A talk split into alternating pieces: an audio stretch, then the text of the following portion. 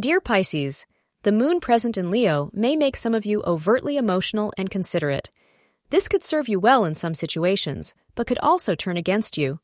This transit makes you susceptible to errors in judgment, so beware. Listen to your instinct to steer through, suggest astrologers. Be careful of people who do not hold your best interest, as they may be a source of some unwanted trouble.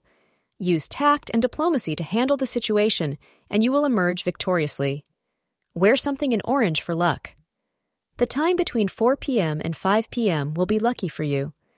Today, romance is a real possibility for you, as you have a chance encounter with a person you find very attractive. It is a distinct possibility that you will meet this person in a work related situation.